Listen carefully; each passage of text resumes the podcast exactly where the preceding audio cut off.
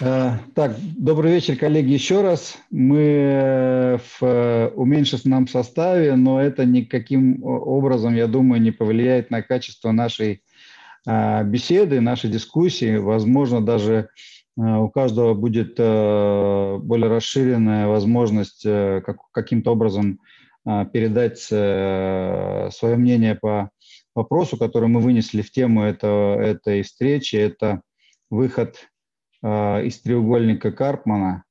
А, на самом деле тема настолько глубокая, что а, я даже не знаю, в какой области ее, ну, как бы, вот поставить. То есть это скорее, скорее, как мне кажется, что это больше в область психологической помощи, какого-то выхода из созависимости каких-то. Как вы думаете?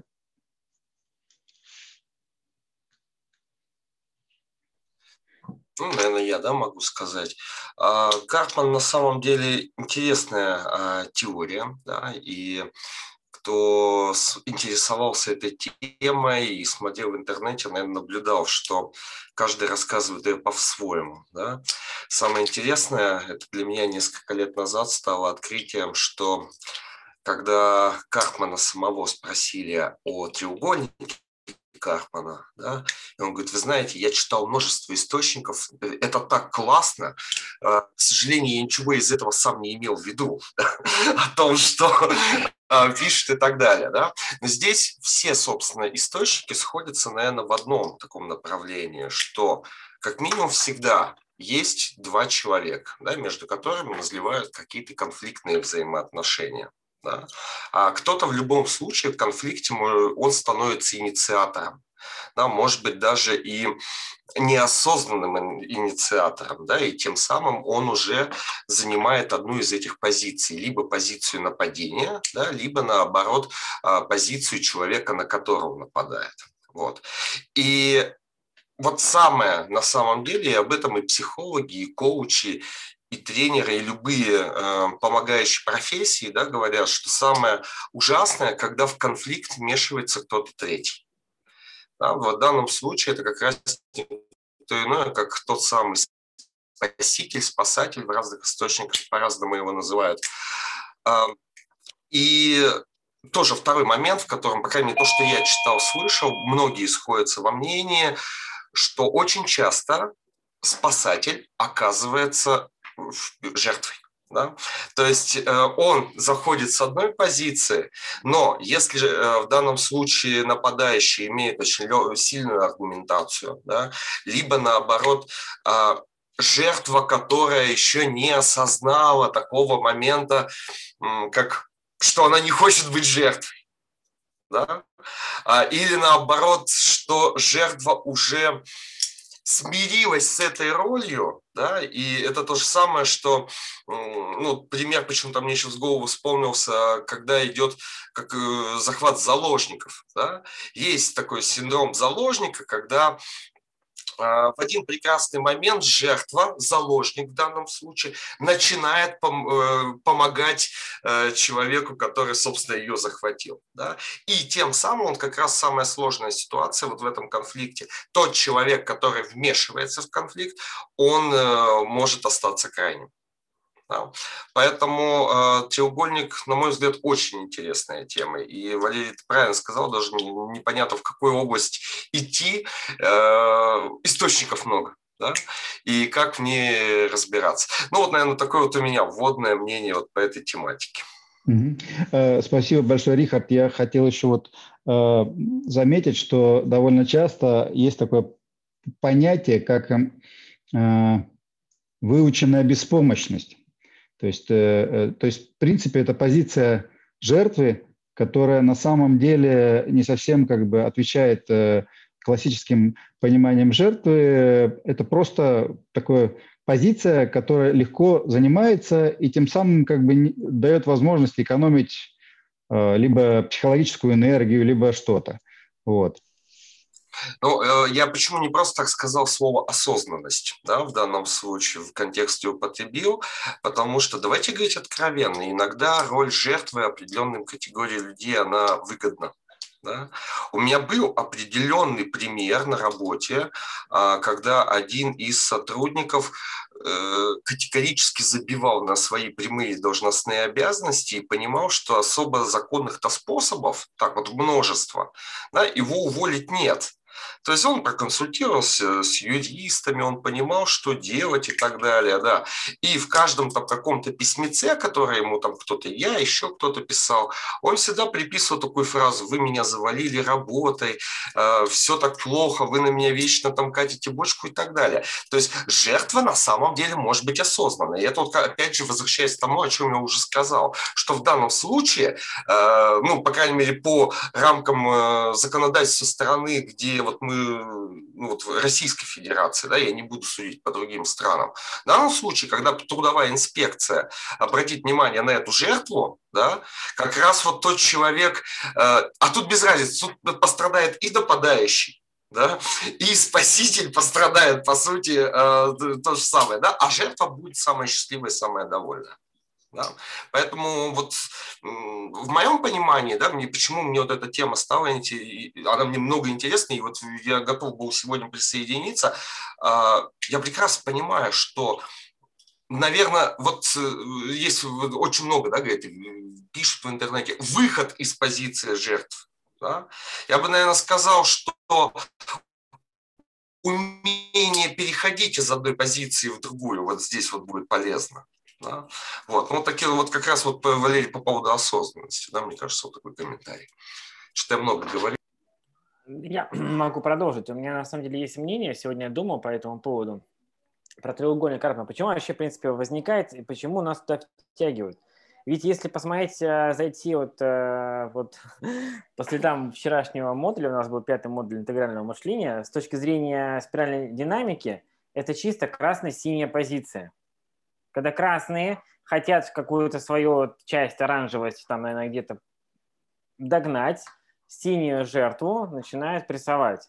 И вот как мы отсюда там вот э, жертве-то не попасть, какие индикаторы для этого есть, либо как правильно туда выйти. То есть э, даже Татьяна сегодня присоединилась, она рассказывала момент хороший, когда нужно покормить и агрессора, нужно покормить и спасателя, нужно покормить уже в зависимости от того, в какой ситуации ты сейчас где находишься, кто там тебя прессует.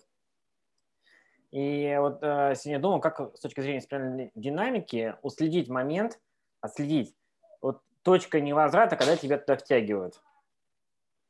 Достаточно такое интересное получается, как, какие маркеры и якоря могут срабатывать, где чик, ты приближаешься, вот опасная зона, стоп, надо назад. Ну, а втягивают, втягивают в какую позицию? Больше втягивать в позицию либо спасателя, либо жертву. Вот это вот э, классика, просто классика. Ну, может, мне кажется, как раз вот может получиться, что и в позицию нападающего да тебя тоже могут втянуть. Вполне, вполне можно жертву так сыграть, что ты там прям вот просто на пустом месте сагрессируешь. Да, и да. это очень умело могут, можно сделать. Угу. Ирина, есть? Ага.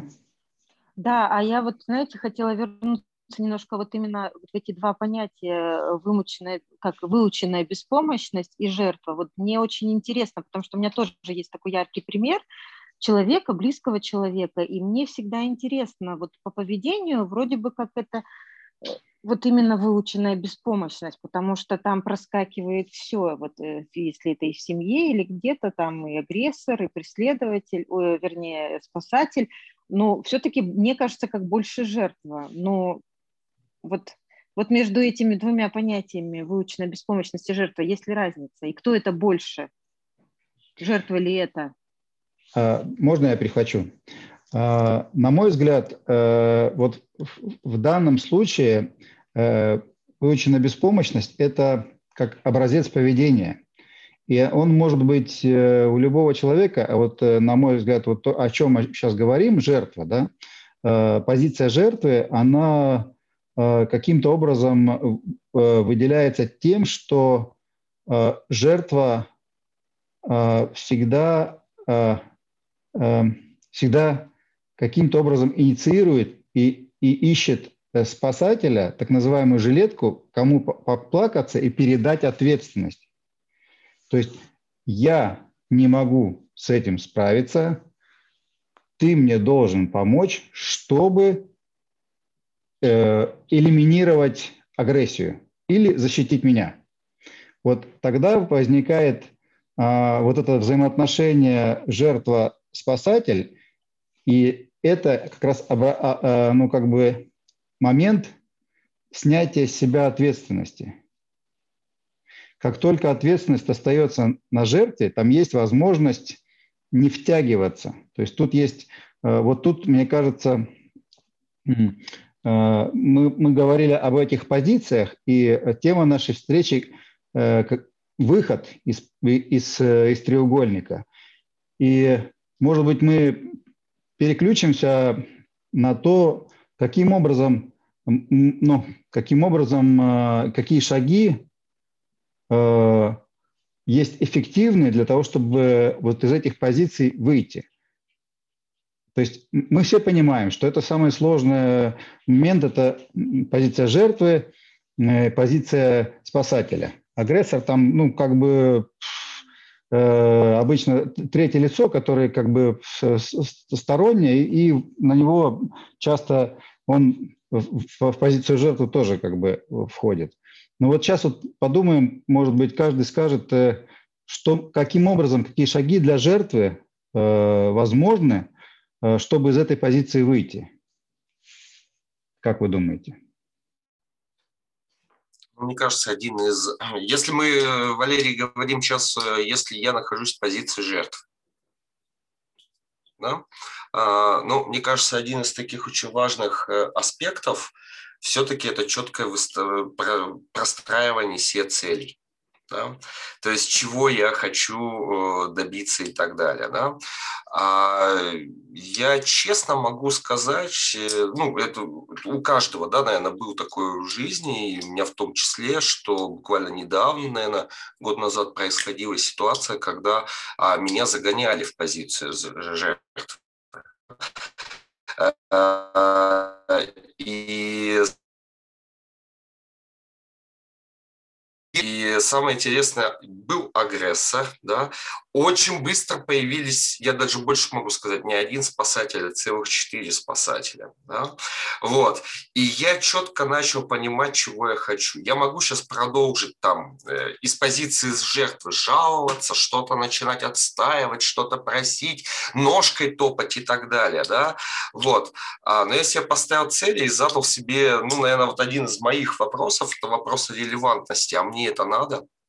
Вот реально, это вообще как вот соотносится с теми целями, которые я себе ставлю. Да? А, если переключиться даже на а, клиентов, да, вот в коучинге, которые приходят, же очень часто как раз в коучинге приходят, что они в позиции жертв. Да? Согласитесь, это процентов 80, наверное. Агрессор в коучинг не пойдет, да? А спасатель это уже, я бы сказал, это спасатель, которого сделали жертвой, да, приходит вот в коучинг. Ну, в любом случае большинство жертв, да, что все плохо, все какие-то такие моменты происходят и так далее, да.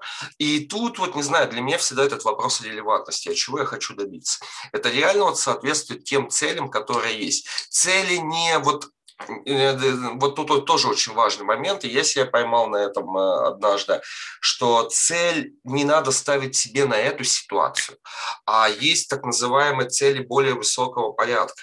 И вот та ситуация, которая соответствует, э, она э, ну, меня приведет к более высоким целям и так далее. И я вот помню себя вот это, ну сколько, года, наверное, полтора назад, да, в такой вот подобной ситуации, когда там какие-то обвинения, когда что-то и так далее. И я понял, я могу сейчас набраться сил, я могу этого, э, спасатели сами задушат этого агрессора, да. Причем мне нужно всего лишь там пальцем показать как ребенку, что это он, тот дядя, который мне конфетку дал и хотел машину посадить, да. Вот, и все, и агрессор там задавит по полности. С другой стороны, э, я для себя понял, что какие-то меркантильные свои интересы в данной ситуации я э, сумею, конечно, отвоевать и так далее. Но я реально понял, что если это произойдет, начал вот просто выстраивать стратегию, что может произойти. У меня появится лишнее, нужно будет искать временной ресурс. Да? И я почему-то я не нашел ничего, кроме какой-то низменной меркантильной заинтересованности в данной ситуации. В основном нашел одни минусы для себя от того, что если я в ней выиграю. Вот. Но это, конечно же, эта работа была с собой. И тем самым я понял, что э, данная ситуация, она не позволит мне достигать моих целей более высокого порядка.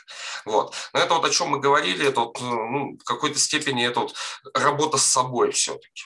Да? И тем самым, я честно могу сказать, в тот момент я заби- забил на эту ситуацию, я ее отпустил, мне стало так легко слушать и жить у меня появились новые проекты, у меня появились силы и время, потому что я помню тот момент, что где-то 4 дня, пока вот я вот не начал сам собой выстраивать все цели э, и релевантность да, с целями сверять, я помню, что я грузился 4 дня. Да? У меня было реально какое-то негативное состояние, и ну, я знаю себя, что меня до депрессии довести легко, да? Когда-то раньше, пока не был проработан, это было часто. Вот. И, и, и опять же, в этой ситуации спасатели да, начинают прибегать, которые хотят тебя куда-то привести, счастливое будущее и так далее. Поэтому мое мнение, слушайте, для того, чтобы выйти из треугольника Карпмана, это работа с собой и это понимание своих целей высокого порядка. Я не о миссии говорю, да? я говорю о каких-то вот, ну, стратегических целях на 2, на 3, на 4 года и так далее. Не о интересах сейчас. Если мы останавливаемся останавливаемся в позиции жертвы, и я хочу вот всяческими способами, чтобы моего обидчика сейчас наказали, а, к сожалению, нет. Да, э, треугольник просто, как и любой конфликт, он может прийти в такую стадию скрытости. Да. Поэтому, вот мое мнение, один из очень важных выходов из треугольника Карпмана – это целеполагание. Это целеполагание с четкой установкой, ну, готов ли я. Да, это опять же весы да, я сейчас вот буду биться, я буду искать там, аргументировать. Ну вот э, у меня вот такая позиция, да, mm-hmm. вот, поэтому все-таки это раз, э, работа с целью. Mm-hmm. Благодарю, Рихард. Э, я перехвачу сейчас. Э, отлично сказано про, про то, что нужно задать себе вопросы. И мне кажется, жертве в данный момент, когда он, по крайней мере, осознает, что он в такой ситуации находится, очень поможет э, именно, э, именно как бы оценка ситуации и оценка вот этих вот скрытых выгод, как бы включение наблюдателя, то есть сторонняя точка зрения, то есть выход из ситуации позволит увидеть большую картинку и тем самым ну, э, вот э, жертва встанет в позицию как бы взрослого. То есть вот из транзакционного анализа мы говорим, что э, когда мы обижаемся, когда мы хотим, хотим дать ответ, то мы в позиции ребенка. Из этой позиции мы не можем адекватно ну, вот с, с другими вот в этой в конфликте, на мой взгляд, реагировать. Потому что это позиция ребенка обычно, ну, там, побаловаться, либо там обидеться, либо заплакать, и, ну, вот я жертва, я все, меня спасайте, вот взрослый дядя должен меня спасти. Вот это моя такая пози э, позиция, что первое, что может помочь, ну, не первое, скорее всего, одно из э, первых, это все-таки выход из ситуации и наблюдение, какое-то Э, увидеть большую картинку, что э, это приведет к чему эта ситуация, на мой взгляд. А, может, да, еще маленький комментарий. А, Валерий, да, собственно, мы с тобой абсолютно в унисон сейчас говорим, да, что увидеть эту картинку шире, именно цели высокого уровня. Еще Вспомнилось, я где-то два года назад работал с клиентом, а, который ко мне четко пришел, у него говорит, у меня на работе все обещают меня, вот все вот доканывают там э, изнеможение и так далее. Да? Вот. Я не знаю почему, ну, меня никогда добрым коучем не считали, а я ему задал банальный вопрос. Это что, это единственная работа вообще? Вот что ты за нее держишься так вот, э, если что? Да? Слушайте, человек, наверное, сам а, после этого месяца три работал с собой, вот именно в голове крутил эту вещь, а, прошло где-то года два, сейчас у него зарплата в два раза выше, да, у него работа любимая рядом с домом и так далее. Да, он держался за какие-то вещи, но он понимал, что его вот это вот начинается состояние, гонение на него, там все лезут и так далее, да, вот. И тут тоже вот очень важная фраза, которую тот, в тот момент ему сказал, я не верю в то, что компания выбирает сотрудника, да, это смешно, сотрудник тоже выбирает компанию. Да? Это, это, кстати, заблуждение большинства работодателей, что мы пуп земли и так далее. Не, милые мои. Ну, это моя позиция. Когда мне звонят и говорят, приходите на работу, расскажите нам что-нибудь о себе. Это вы мне должны сначала рассказать что-нибудь о себе. Да? Вы меня заинтересуете да? и так далее. Вот. Я, может быть, конечно, сейчас очень так это все критично, да, говорю, но не просто так, что вот я на консультациях очень часто вот об этом же говорю, что это, может быть, это та самая фрустрация, но которая помогает задуматься. Да? Потому что я понимаю, да, что нам СМИ там пишут, что там э, работы нет, и мы готовы вечно в этом состоянии жертвы быть и так далее. Ребят, ну это вранье. Да? И тут вот как раз вот о чем мы говорим, это осознанность да? для того, чтобы суметь выйти и так а можно я немножко добавлю вот того, что Лера говорил? А, здесь как отслеживать? Вот, на, на мой взгляд, нужно просто перед тем, как э, ты понимаешь, что ситуация где-то может быть выйти из твоего контроля, остановиться немножко и подумать буквально секунд 10, там, 5 перед, перед ответом, что сейчас происходит. Тебя так куда-то втягивать или не втягивать. И потом, когда ситуация вообще, в принципе, ну, случилось, что тебя втянули – взять и проанализировать, а почему тебя втянули, что случилось э, такого, что тебя стригерило, что ты все-таки туда пошел, какая причина была, записать это, и когда вот, если это можно выписывать, понимаешь, что тебя какая-то ситуация триггерит, ты с чем-то не согласен, и ты из-за этого можешь войти в треугольник. И вот над этим, как, э, знаете, да, там с тенью работать э, и это прорабатывать, чтобы это тебя бы не триггерило бы. И вот про то, что Рихард сейчас сказал, э, что работодатель должен рассказывать, это тренд сейчас современной молодежи. Я пришел, я вот молодец, расскажите мне, почему я должен у вас работать. Это сейчас такой вот прям тренд пошел. Ну, а я, может быть, не про тренды сейчас говорю, да, я говорю, наверное, ну, эм, про свою э, позицию, что... Это осознанный выбор просто. Мы буквально где-то три недели назад э, с тренерами, с коучами общались на интересную тоже тему. А, тема следующая, а, ну, мужчины точно это меня поймут, это медосмотр в военкомате. Да? Вот, давайте говорить откровенно, это сразу же подавление личности в целом да, ну вот не знаю, вот, э, Ирина, извини, но ты с нами сегодня, поэтому да, но не знаю, я помню себя мальчиком 15-летним, которого в кабинете у хирурга рядом еще пацаны заставляют трусы снять. Это реально, это какое-то внутренняя подростковая психика рушится тут же.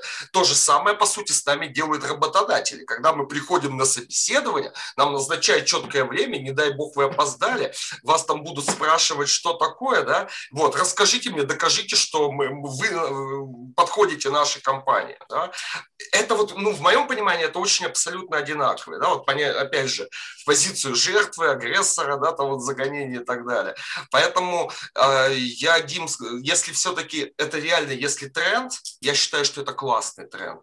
И моя позиция, что, ну, да, э, надо уважительно относиться вот друг другу и начиная даже с таких вещей. И здорово, если наше поколение сейчас может прийти э, в компанию. Я ни в коем случае не говорю о том, что когда приходит мальчик без знаний, умений, навыков, говорит, я хочу 150 тысяч рублей. Да? Я не об этом говорю, но о том, что ты как компания продай меня себе, да? потому что, ну, давайте говорить, предложение море. Да? Вот. Э, не факт, что может быть по той даже специальности, в которой мы работаем, но другой. Вот.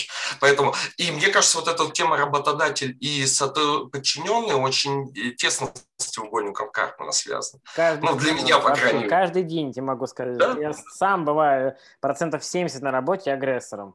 Когда мне нужно, чтобы у меня были бы KPI, и вот все работало как надо. Угу.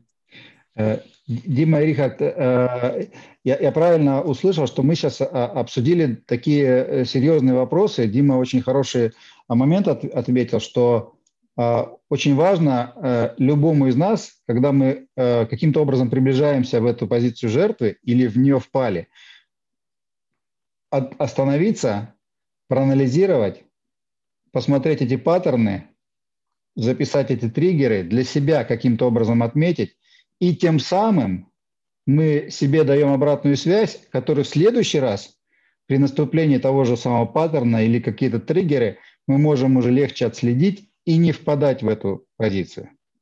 Правильно я понял, да? Да, да, ловить себя, что вот сейчас, когда ты будешь об этом думать, вспоминать, отслеживать, то легче не впадать. Ну, там не только же, там еще и спасатели могут втянуть. Mm-hmm. Ну, и как Рихард. Да, вот как Рихард... Э, Можно и агрессором говорит, тебя... Что, что, что осознанность очень, очень важна, да. Угу. Ирина, есть... Давайте Ирине еще слово да. дадим. Мы тут заговорили с вами.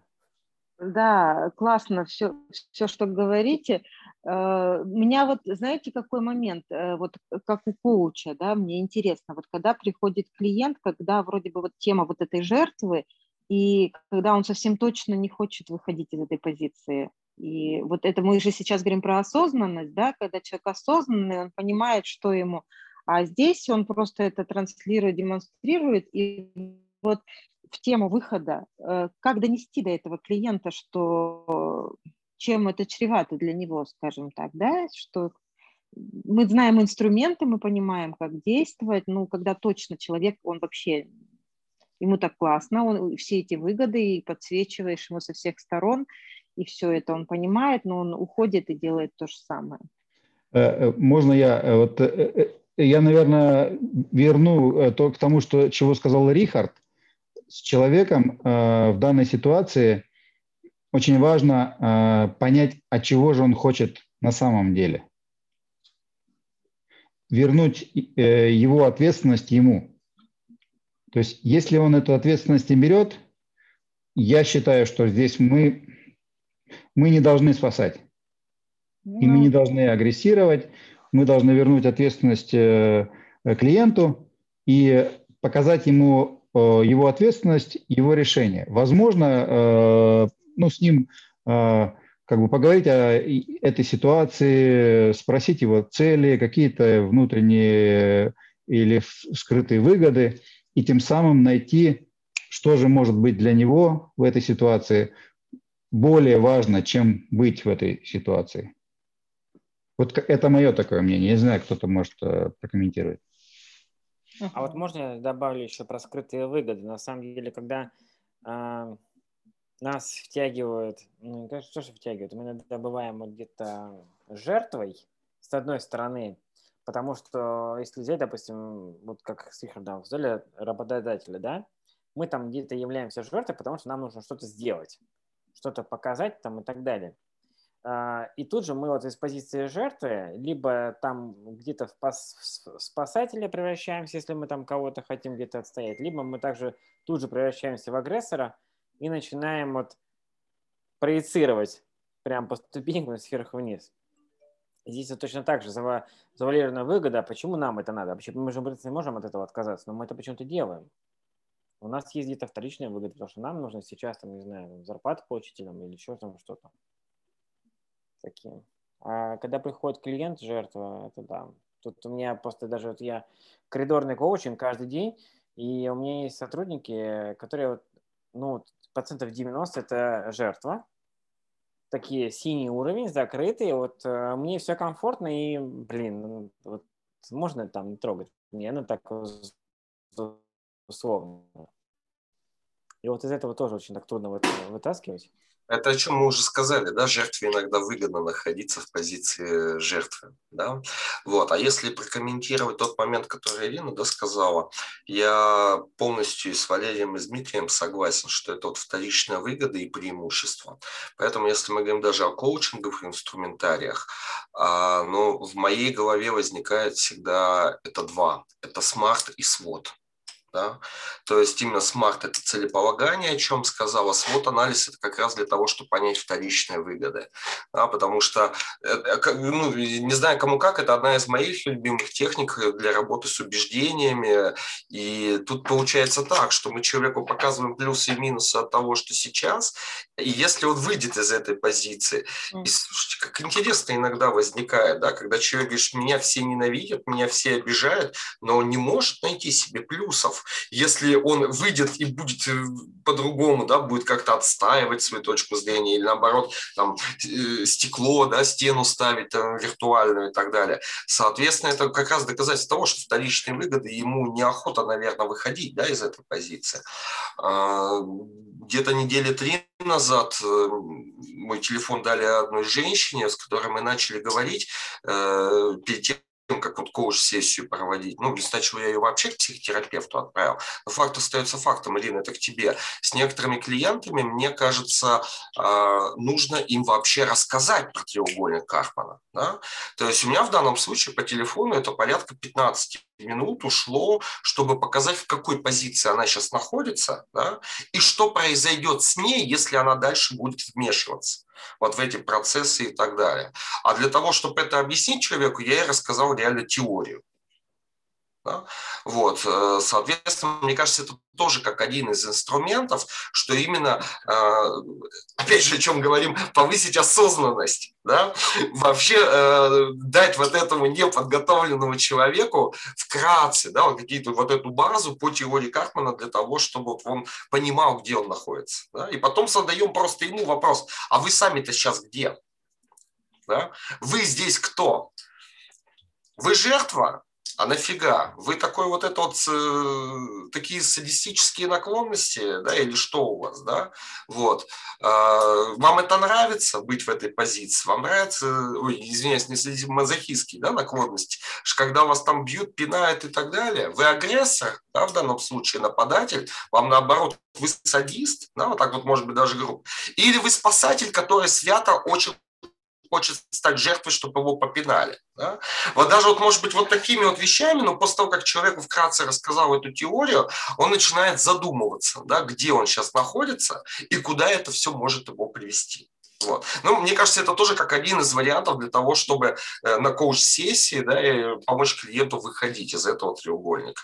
Дать вот эту, вот, о чем сказали, осознанность ну, не знаю, такое слово всеобъемлющее. Мы каждую сессию собираемся, да, и у нас всегда возникает, что нужно быть осознанным. Ну, по сути, так оно и есть. Осознанность – это что? Это совокупность знаний, умений, навыков, внутренних поведений и настроев, да, каких-то установок наших. Ну да, по сути, так оно и есть.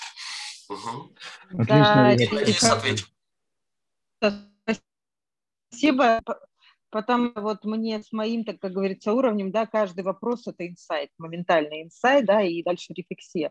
Поэтому круто. Я думаю, что это будет хорошо влиять на клиента, потому что действительно, вот в том-то и суть, что мы, понимая суть эту, мы э, не хотим быть здесь спасателем или кем-то.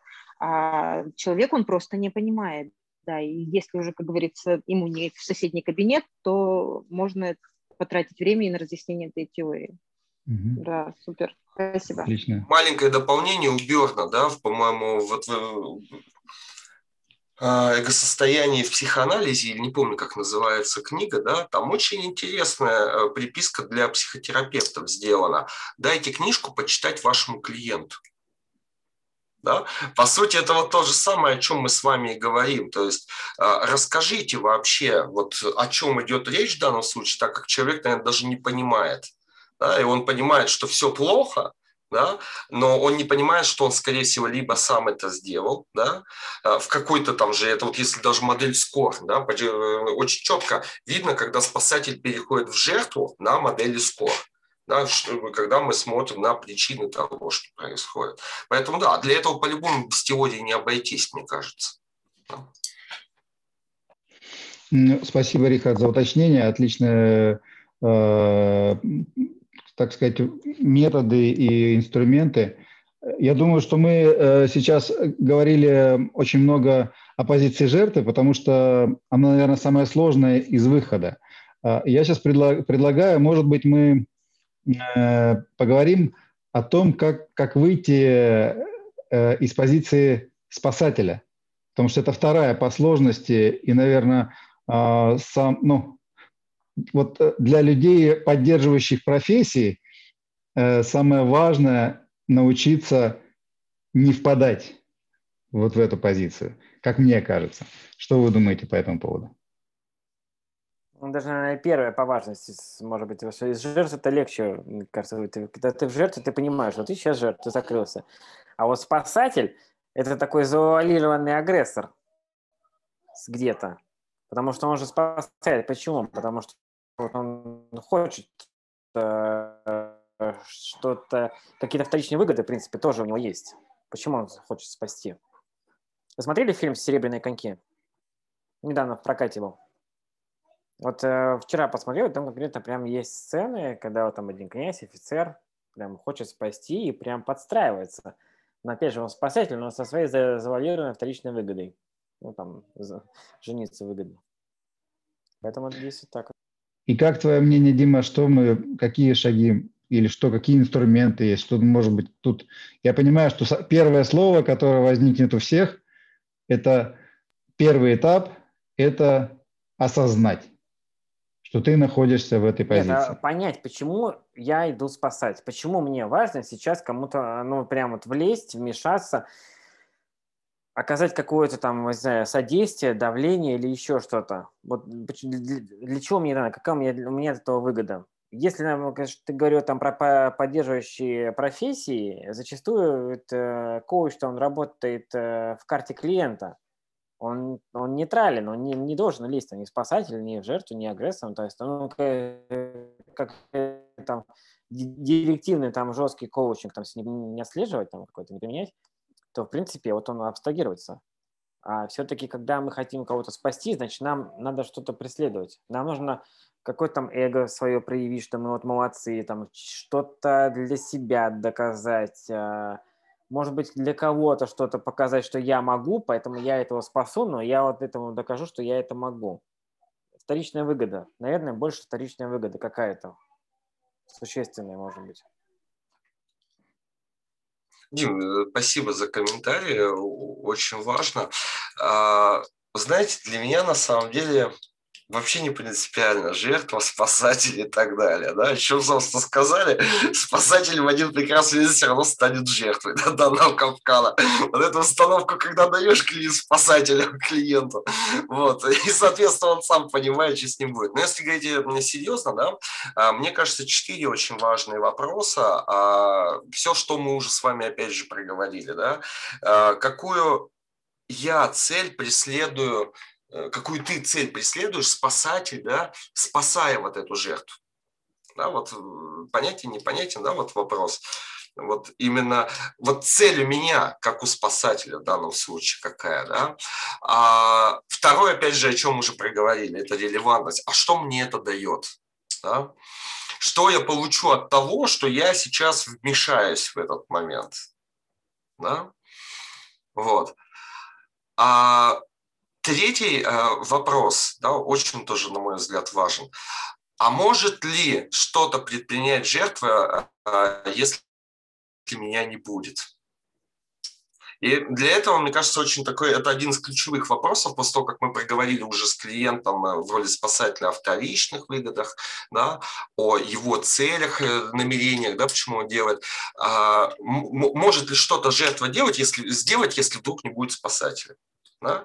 И после этого, мне кажется, очень важно показать как раз клиенту, что ну, ты можешь предпринять шаги, можешь сам стать виноватым, а на самом деле жертва может справиться сама. Угу. Ну, мне кажется, вот это тоже как один из алгоритмов э, работы спасателем. Показать, что э, либо он останется виновным, либо все-таки есть варианты, да, Вселенная полна ресурсов, где без него э, могут в данном случае справиться. Тоже как один из вариантов. Спасибо, Рихард. А, я, а, думаю, что очень э, созвучно с тем, что, что, что, что Дима а, простите, говорил. я четвертый вопрос забыл, да, очень важный, да. Okay. То есть эти вопрос, как может вот жертва получить, да, вот это вот без моего участия. А четвертый вопрос, возвращаясь ко второму, да, что мне это дает, мы проговорили про вторые, вторичные выгоды, и задать клиенту-спасателю вопрос, а как ты можешь вот эти вторичные выгоды получить в другом контексте? Да, то есть мы не просто ему говорим, что мы, как может жертва без тебя обойтись, а именно, что у него же тоже какая-то ценность, выгоды есть, да, в данном случае. И мы клиенту задаем вопрос, а вот ты хочешь там, не знаю, чтобы тебя любили, уважали, да, как ты можешь вот этого уважения добиться, не вмешиваясь в данную ситуацию? Понимаете, да, вот о чем речь идет? То есть именно э, как может наш спасатель удовлетворить свои вторичные выгоды, но без в этой ситуации? Мне кажется, тоже очень важный четвертый вопрос. Угу. Угу. Отлично. Э, хотел э, э, как бы а, а, обобщить, в общем, мы все равно выходим из этой позиции спасателя, обрабатывая вот эти вопросы, которые нас выводят на уровень осознанности, э, где мы находимся в этой ситуации и к чему мы хотим прийти. Вот. А я думаю, что, может быть, еще полезно было бы э, как бы показать... Э, ну вот тут у меня есть спорный вопрос. Спасателю Хотя тут уже тоже это такая агрессия небольшая, когда мы говорим, что э, вот это связано с тем пунктом, а что может сделать жертва без э, тебя как спасателя. То есть мы попросим спасателю э, дать возможность жертве быть героем, то есть ну, выйти из ситуации самому. То есть тем самым дадим ему возможность быть героем, то есть поднять уровень э, осознанности жертвы, э, каким-то образом решить ситуацию э, ну, другими методами. Вот как-то вот так. То есть, но с другой стороны, как мы можем это спасателю сказать? То есть дать ему направление или помочь ему в этом плане. Вот тут у меня спасатель включается. Спасатель спасателя станет жертвой жертв.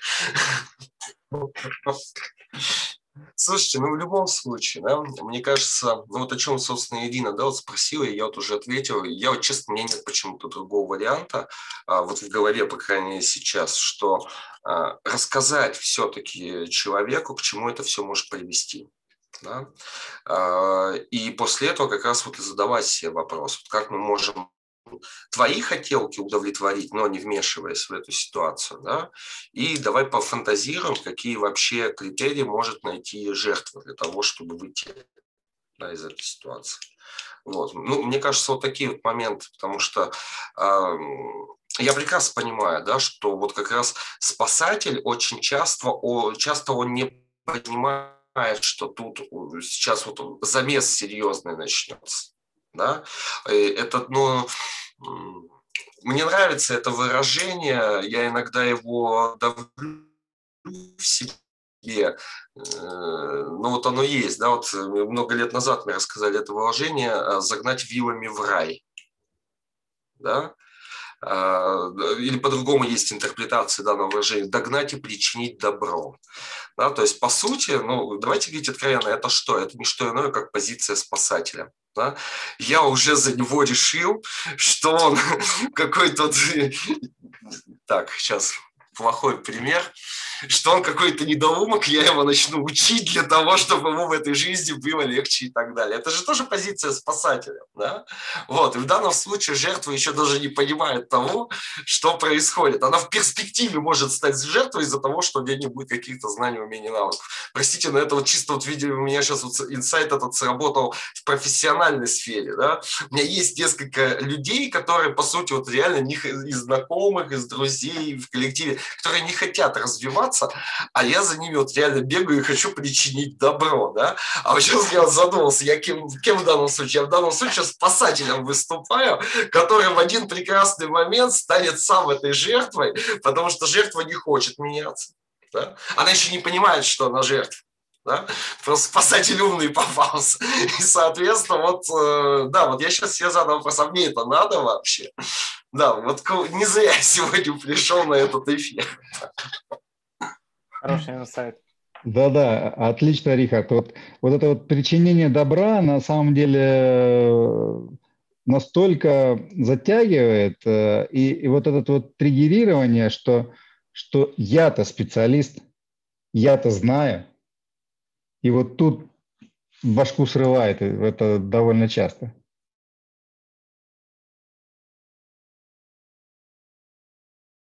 Ирина, может быть, у тебя какие-то мысли есть по поводу спасательства?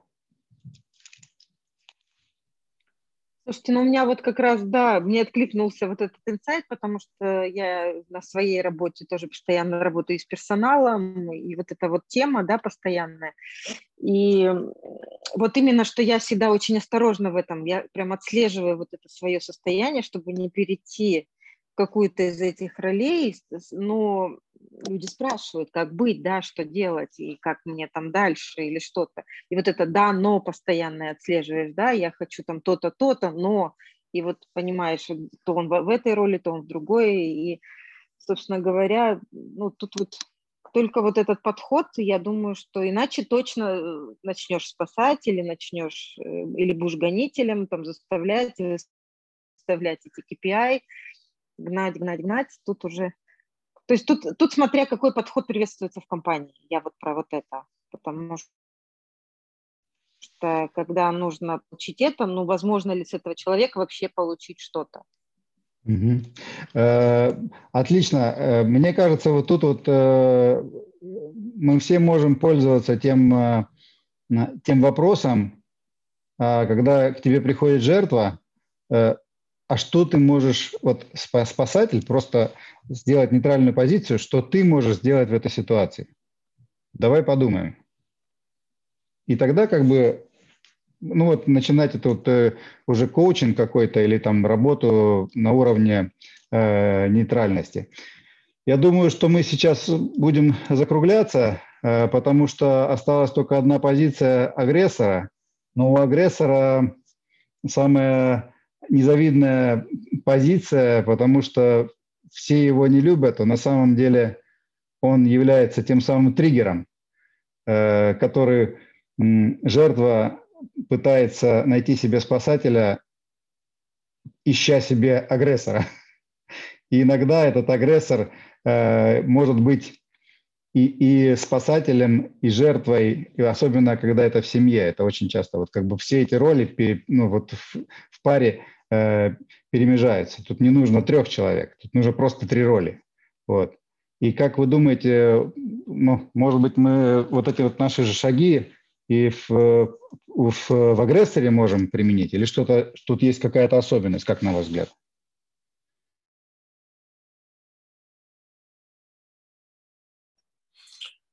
Слушайте, ну, мое мнение, э, с агрессором агрессор, как правило, не готов идти на контакт да, вот в этой ситуации, в самом начале, если мы начинаем возникать.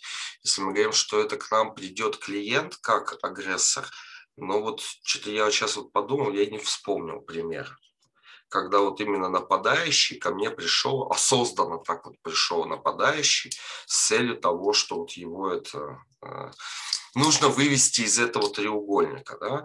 Но мне кажется, тут в любом случае работает э, целеполагание, да? тут работают вторичные выгоды и поиск альтернативы э, в достижении выгод другими способами также, да, о чем мы, собственно, проговорили. А, и, ну, наверное, все-таки,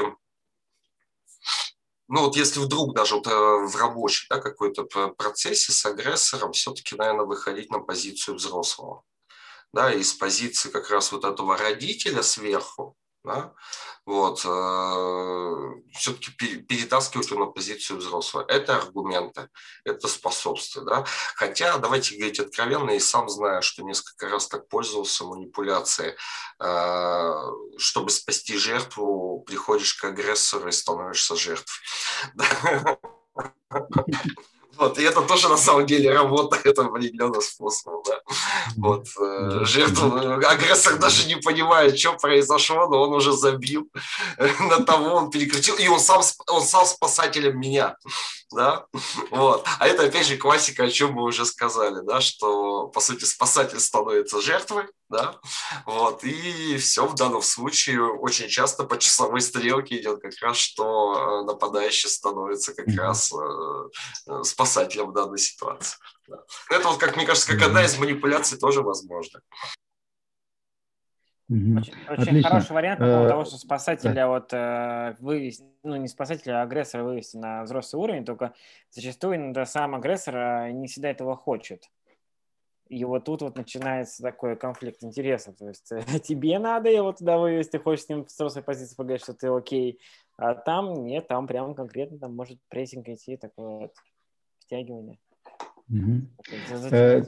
Коллеги, отличная тема. Э, я э, предлагаю сегодня как бы такой у всех день, начнем сейчас закругляться. Как вы думаете, если бы мы в следующую встречу подумали бы вот о о транзакционном этом анализе, от этих вот э, три позиции, взрослый ребенок э, и, и, и, и родитель, взаимоотношений, и как мы можем вот взаимодействовать, какие вот, э, вот эти вот позиции, как мы могли бы триггерить или как бы выводить, или какие есть методы. Вот как вам кажется, это интересная тема же? Тема интересная, всех да, будет? но здесь надо будет подготовиться получше. Такая ну, не, непростая Да, тема. потому что непростая тема. Мы, конечно, э, все в какой-то мере э, ну, очень зависим от, зависимы от этой темы. Вот на мой взгляд. Потому что вот позиция взрослого, она является позицией осознанности, которой мы всегда во всех наших встречах говорим, и что к этому нужно приходить. Ну, да. Интересно, вот. можно да. все-таки тоже предложение небольшое внесу? Да, Очень конечно. жаль, что у нас сегодня всего 4 человека, да, у нас у всех классный опыт, э, обмен мнением. Я бы, может быть, предложил, что тем, кто сегодня не смог присоединиться, чтобы они посмотрели эфир и, и сделать продолжение Кармана. Мне кажется, тема-то как раз и у каждого свои опыты. А как раз вот Дима, о чем и сказал, за это время успеем Берну все подготовиться. Потому что Эдик на самом деле, да, там у него много всего такого, и как видел, книжку освежить по диагонали бы не мешало.